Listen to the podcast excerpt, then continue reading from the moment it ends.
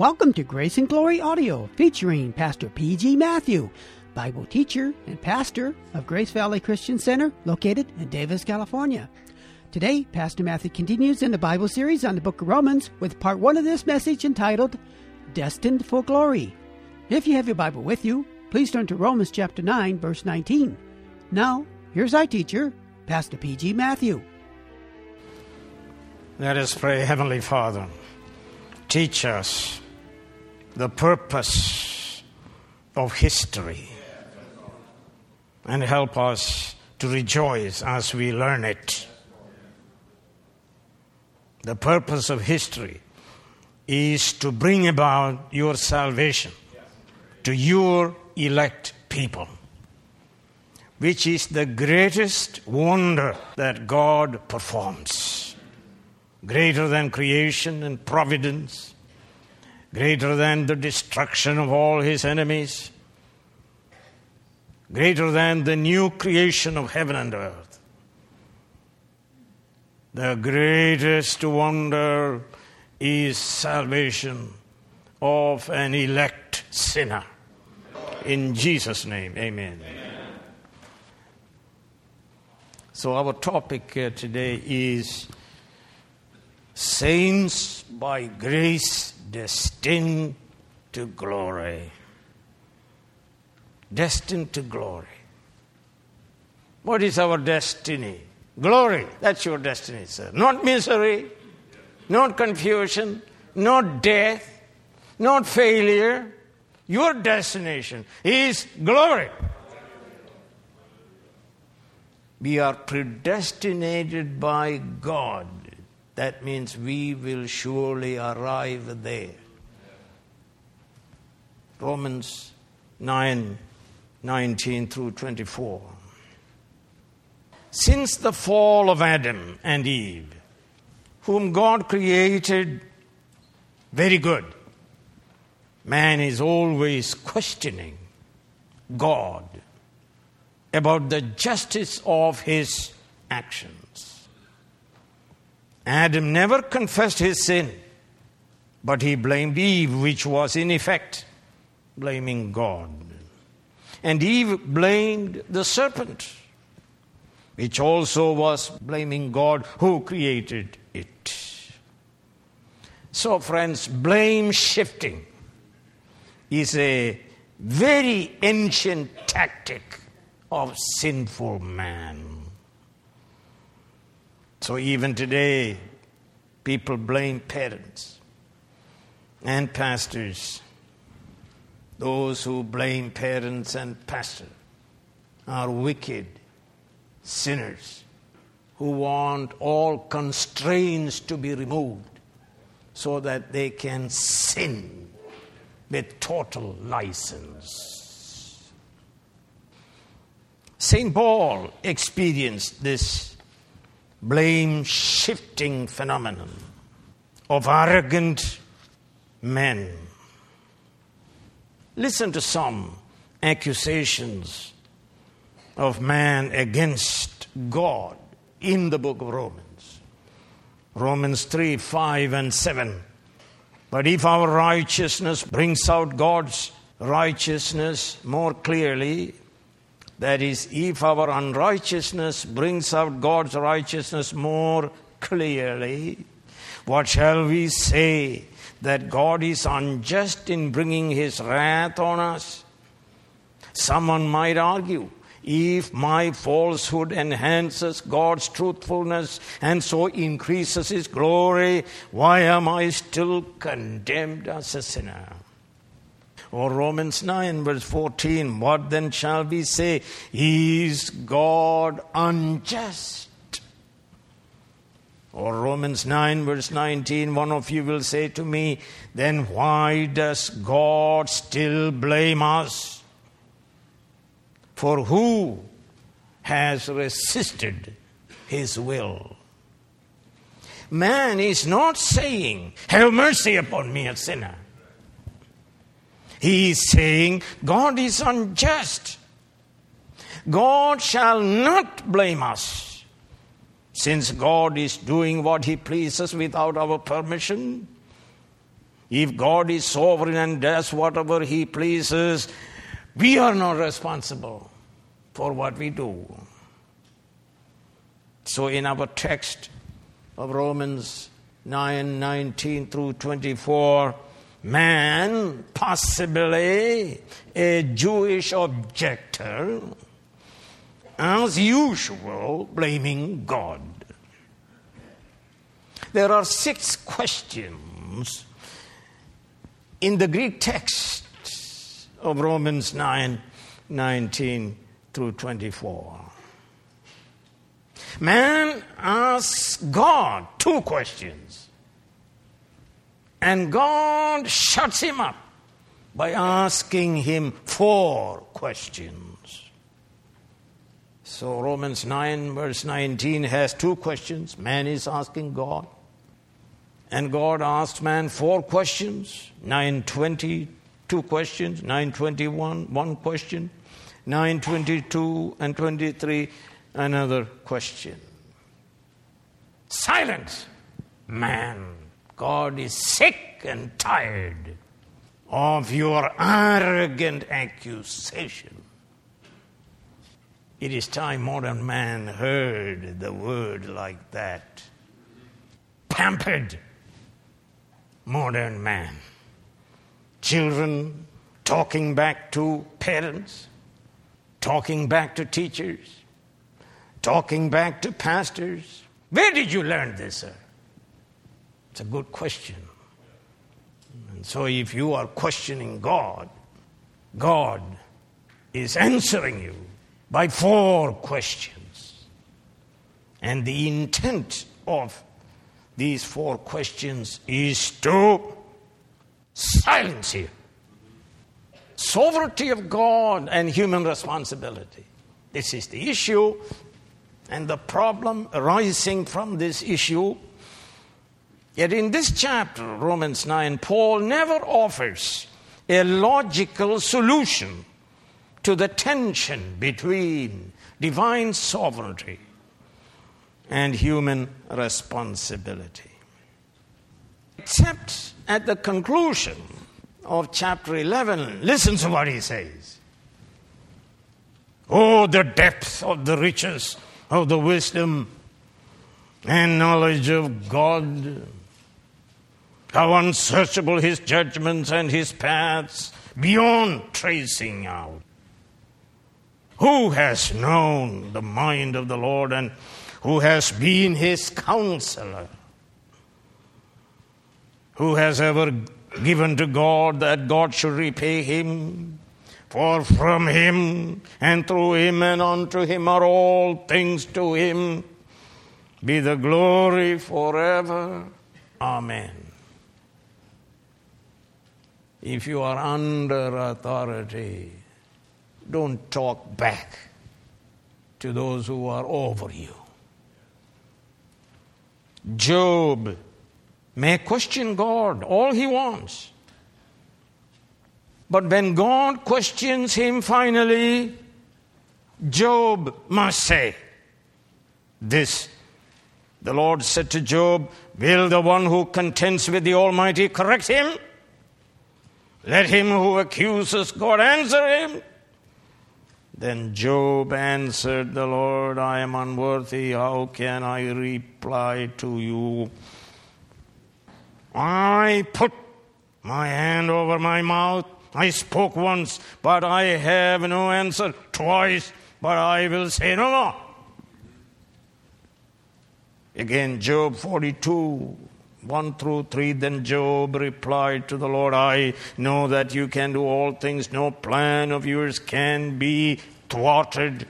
You asked, Who is this one that obscures my counsel without knowledge? Surely I spoke of things I did not understand, things too wonderful for me to know. That is the right way to behave. Those who are finite creatures before infinite God. But Job was a sinner saved by grace But unsaved sinner never speaks of God Almighty the way Job is speaking. So, first is man questions God. And you put yourself in his condition. If you are one who is always with enmity, with animosity, talking back to God and God ordained authorities, and learn something today. Man questions God. Chapter 9, verse 19. Question 1 Why does God blame me? Question number 2 Who has ever resisted God's will?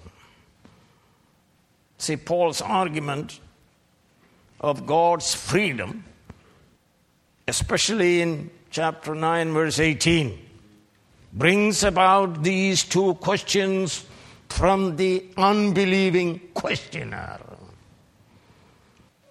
Especially the statement in 918 that God shows mercy on whom he wants to show mercy and he hardens whom he wants to harden. The questioner is asking, if this is so, where is my freedom? Where is my responsibility? This is immoral fatalism. This is nothing but determinism. God is pulling all the strings, and men are mere puppets. That's a charge. Paul deals with human responsibility in Romans 10. Man is to live by the preceptive, that is, revealed will of God. Revealed in creation, in conscience, and especially in the canon of the Holy Scriptures, which reveals to us Jesus Christ. The decretive or secret will of God, it is not for man to know Man is responsible to know and do the revealed will of God. So God spoke to Moses in Deuteronomy 29 and verse 29 The secret things belong to the Lord our God. That is none of your business, in other words. But the things revealed, preceptive will of God. But the things revealed belong to us and to our children forever, that we may follow all the words of this law. That's human responsibility. Listen to the Christian philosopher, theologian Dr. Gordon Clark. Although the betrayal of Christ was foreordained from eternity as a means of effecting the atonement, it was Judas, not God, who betrayed Christ. The secondary causes in history are not eliminated by divine causality, but rather they are made certain. And the acts of these secondary causes, whether they be righteous acts or sinful, are to be immediately referred to the agents and it is these agents who are responsible. Listen to Professor John Murray. What the questioner is saying. How can God blame us when we are the victims of His irresistible decree? Listen to Professor Murray again. If God determinatively wills to harden men and put that will into effect, how can those subjected to this hardening be condemned? Are they not in that state by the will of God? Simply means God is to be blamed. We must find fault with God. Is it fair for God to hold us accountable when He hardens whoever He wills? We had learned before that God shows mercy to some sinners and he hardens other sinners. He deals with some sinners in mercy and other sinners in his justice. Paul is not arguing that God makes innocent people sinners. All Adam's children are conceived in sin born in sin and daily practices sin. They all suppress truth and exchange the glory of God for a lie. They all are under the just wrath of God. God therefore opposes impenitent, God defying attitude of these sinners who want to make God answerable to them. Friends, if you are angry at God and His legitimate delegated authorities like parents and pastors, you are an enemy of God. If you are praising God, you are saved by His mercy. You are saints of God and children of the Heavenly Father. What characterizes you? A spirit of contention or a spirit of praise? Who are you to question God? Like Stephen Hawking, who said, There is no place for God in the creation of the universe. That's what he said. Who are you? Like billions of other fools. Who are you, O oh man? God asks. All those who dare to question God, listen, friends, a little impotent, ignorant, peanut brained worm of a man characterized by impudence and imbecility is a fool. Because a fool has said in his heart, There is no God. Point number two God questions man. Four questions. Verse 20, the first part. Oh man, who are you to talk back to God?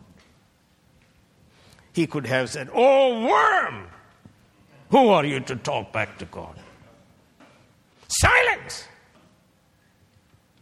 God is in his holy temple. Let all earth keep silence. God will never fail in his duty to put us where we belong. How dare you, little man, to question God? How dare you bring the fairness doctrine applicable to the just and holy God? Do you see the emphatic contrast between men and God in this verse? Men, do you have greater wisdom than God? Westminster Shorter Catechism, question number four What is God? Why don't you go and memorize that before you question God? What is God? God is a spirit, infinite, eternal, unchangeable in his being, wisdom, power, holiness, justice, goodness, and truth. Infinite, eternal unchanging. Mind your place. You are down here, God is up there. God is all transcendent. God is not your equal. God is your creator. You are his creature. Never forget this creator creature distinction. You exist and consist in Him. Think correctly. Pride goes before a fall. No man has a right to bring God to trial. But God has a right to bring you to trial and cast you to hell. What does man do? He brings first God down to his level. He then makes him a little less than himself. He makes him his inferior. Then man further reduces him, as we read in Romans 1. Let's take a look at it. Romans 1 21 and 23. 21 through 23. For although they knew God, they neither glorified him as God nor gave thanks to him, but their thinking became futile and their foolish hearts darkened. Although they claimed to be wise, they became what, sir? Fools! And exchanged the glory of the immortal God for images made to look like mortal man. That's the first reduction. Then birds and animals and reptiles. Man is an idolater. Yet he knows God and he is without excuse. Know the scripture to deal with fools to talk back to them and show their utter folly when they deny the infinite personal God and pretend to be very wise and intelligent when God calls them fools. The second question the latter part of verse 20 will the thing formed say to the former, Why did you make me thus? Sinful man, you are nothing but a pot formed by the sovereign potter. You have no rights. The potter has all the rights. All men are vessels of wrath. Silence! Know that you are a clay pot. It is blasphemous for a pot to criticize the potter.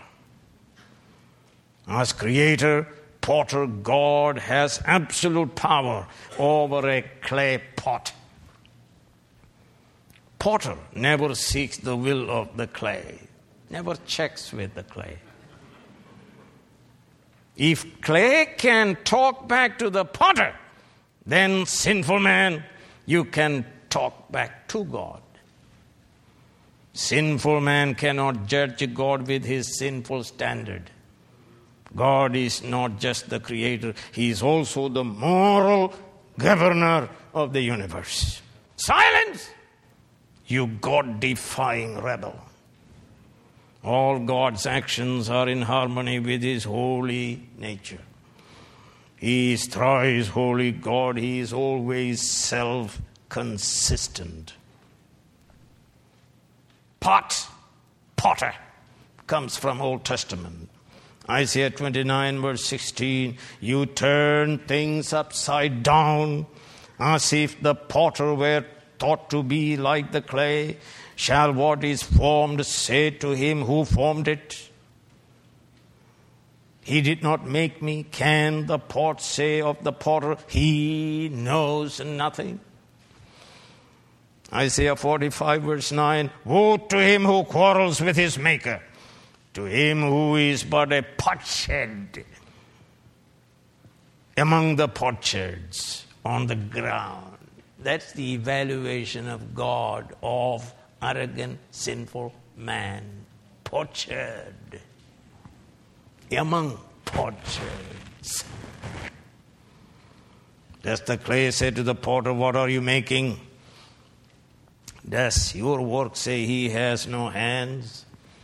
Isaiah 64 8 Yet, O Lord, you are our Father, we are the clay, you are the potter, we are all the work of your hand. Jeremiah 18 and verse 6 like clay in the hand of potter, so are you in my hand, O house of Israel. You see a little humility coming upon us? Yeah, it is coming down. And the third question it is designed for silence.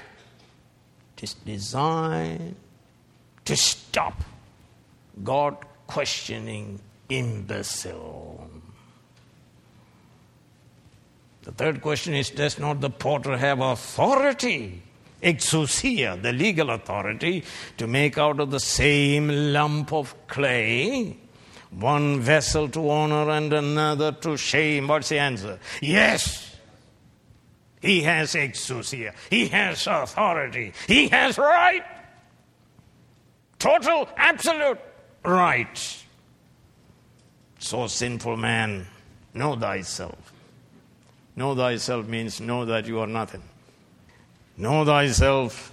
You are clay, you are sinful clay. God is the potter.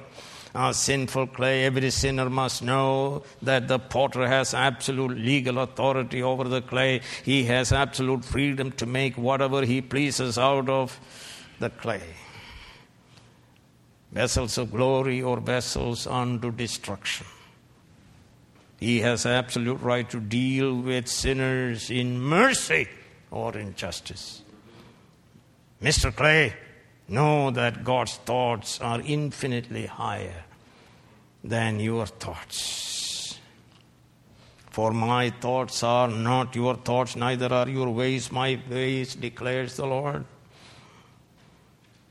God has the intrinsic right to deal with sinners, as the potter has absolute right to deal with the clay. 1 Corinthians 4 7 says, For who makes you different from anyone else? What do you have that you did not receive? And if you did receive it, why do you boast as though you did not? Know who you are dead in trespasses and sins, sons of disobedience, children of wrath, directed by the devil. Now, please listen to the arguments of the great Jonathan Edwards. If God should forever cast you off, it would be exactly agreeable to your treatment of God the Father.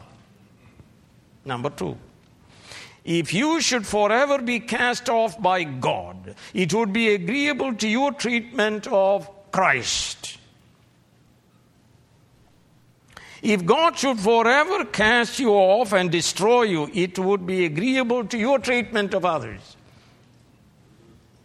If God should eternally cast you off, it would be agreeable to your own behavior toward yourself. You destroyed yourself. You are not your own. You belong to God. What did you do with your body and with your mind? You abused it. You destroyed it. You pretended it belonged to you.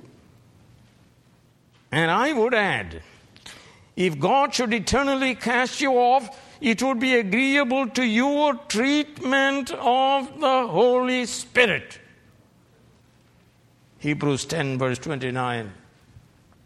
How much more severely do you think a man deserves to be punished who has trampled the Son of God underfoot, who has treated as an unholy thing the blood of the covenant that sanctified him, and who has insulted the Spirit of grace? That brings us to question number four designed to keep your mouth closed. And it is, verse 22 and 23 are difficult. It starts with an if clause, a protasis, without an apodosis, without a concluding independent clause. So we have to supply it.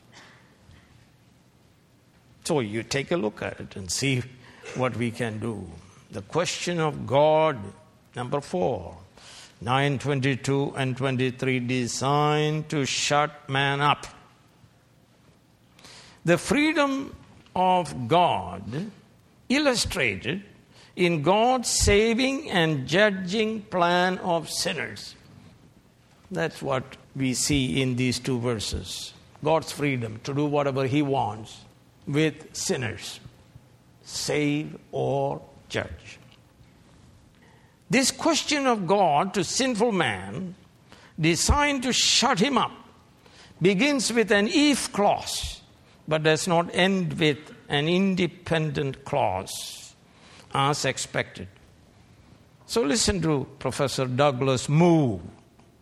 What objection, O oh man, can you make if it is in fact the case that God has tolerated with great patience vessels of wrath prepared for destruction when you realize that His purpose in doing so has been to demonstrate His wrath, make known His power, and especially to make known the riches of His glory to vessels of mercy prepared beforehand for glory. Let me summarize it. If God chose to do this way, now the independent clause Who are you, O oh man, to question God? So let me translate 9, 22, and 23. But if God, because he wished to manifest his wrath and make known his might, bore with much patience the vessels of wrath prepared for destruction. Doing this especially because he wished also to make known the riches of his glory to vessels of mercy that he prepared beforehand for glory. And then we add this what right you have to question God? Or what are you going to do about it?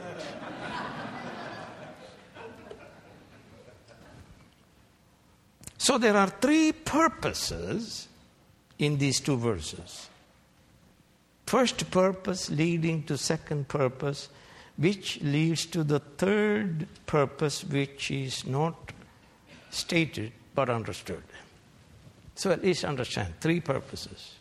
First, the purpose is to make known God's wrath and power to all rational beings. He is committed to it to make known to everybody how angry God is, how opposed He is against sin and sinners. And He is determined to make it known, as He did to Pharaoh and the Egyptians. Number two, to make known the riches of His glory to us, His vessels of mercy. And number three, implied, both purposes for the praise of His glory. In other words, God is glorified when He pours out wrath upon the wicked, and He is especially glorified when He saves some sinners. So, all what God does in history has three purposes. Each purpose leads to the other. God deals with most sinners in justice. They are here called vessels of God's wrath. God deals with them like He dealt with Pharaoh to accomplish the first purpose to make known God's wrath to all rational beings of his universe. God opposes sinners. God and sin are eternal opposites. His wrath will be outpoured upon them in due time. Friends, listen to this. He does not destroy sinners immediately. He can. Sometimes he does. But the usual procedure is what? He does not destroy sinners immediately. He puts up with them for a long time 93 years, 87 years. Yeah, he put up with him all these years. And he doesn't want to come to church. He hates God. Same as your mother and uncle and all that. Look at them. They're sitting on a pile of money and it is shrinking. One reason for this long suffering is that the elect sinners might come to repent and be saved. And that purpose is revealed to us in Romans 2 and verse 4. Or do you show contempt for the riches of his kindness, tolerance, and patience, not realizing that God's kindness leads you toward repentance? Or 2 Peter 3 9 and 15, the Lord is not slow in keeping with his promise, as some understand slowness. He is patient with you, not wanting anyone to perish. Now, this has to do with elect sinners, not non elect, in the church. But everyone to come to repentance. Bear in mind that our Lord's patience means what? Salvation. Just as our dear brother Paul also wrote you with the wisdom that God gave him. God shows great patience with the wicked sinners also for a second reason. Tell me, what is the second reason? That you sin more and more and more, that your guilt will be greater and greater and greater. So the wrath will be greater and greater. And when it is outpoured upon the wicked, he is praised is glorified. When he opposes sinners and kills them, destroys them, wipes them out. So if you have been hardening, I beseech you to listen to what I preached and stop arguing with God. Humble yourself and ask God to pardon you, and He will. Heavenly Father, we praise you and thank you for this chapter that speaks about your sovereignty, your absolute freedom to do what you want to do with lump of clay, sinful men.